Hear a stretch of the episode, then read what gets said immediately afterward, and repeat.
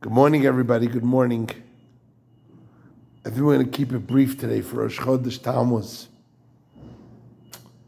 After the story of Korach, the earth opens, swallows Korach, swallows everybody, all the rebellious people together with him, and then Hashem tells Moshe to tell Elazar HaKohen, the son of Aaron, to go out. There was 250 people. They had all brought incense, right? And they had gone and used censers, as Rabbi Gordon alav hashalom says. Sent them all to Costco to go buy censers. So they all had these censer pans, and um, now Hashem tells Moshe to tell Elazar to go collect all the pans. Because now there's havoc, right? There's nuclear ash everywhere. The earth is open, swallowed all these people. The earth closed up on top of them. You can just imagine what's going on there. And you got these incense burning from all sides. It's a mess.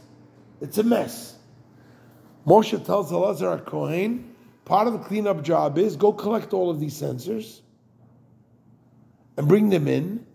Since they were made out of copper, we're going to melt them down. And we're going to use the copper tzipui lamizbeach. We're going to use it as a cover over the altar. Coating? Yeah. Whoa, wait a second. These guys were rebels. They were rebels. The whole thing was one big rebellion against Moshe, his leadership, Hashem, to the point that the earth had to open up and swallow them, right? So let's assume for a moment that Hashem wants to create some sort of a monument so that people should remember the rebellion and never again do anything like that. Right?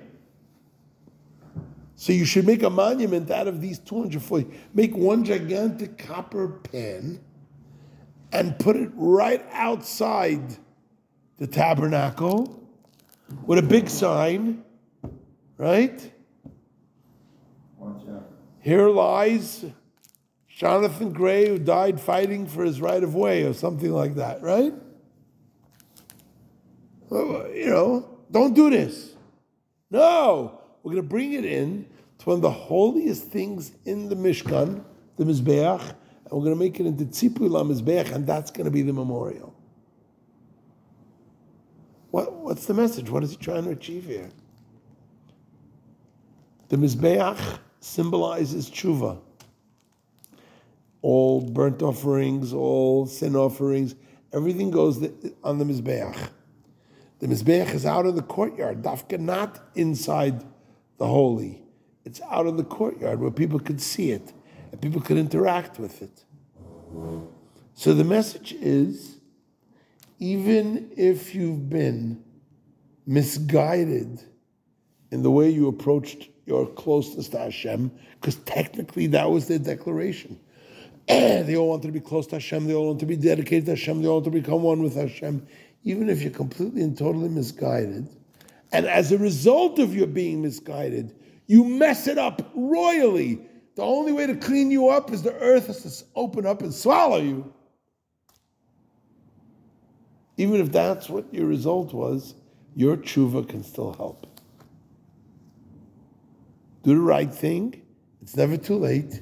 You can still fix it and fix it in such a way that your original dedication finds its right place. It becomes tzipui lamizbeach. It finds its path to tshuva and finds itself where it's supposed to be. So sometimes we look at ourselves, we go, "Oh man, I messed that one up."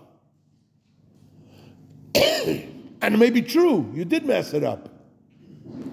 Don't sell yourself short. You can still fix that. You can still take your copper and make it part of the mizbeach.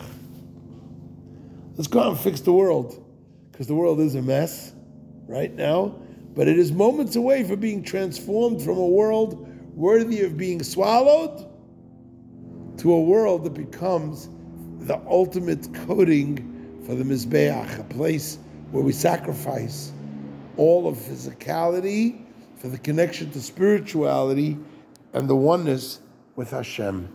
May it happen now. And we'll merit to do and celebrate all of that at the Beis Hamikdash the revelation of Mashiach. May happen now. Amen. L'chaim.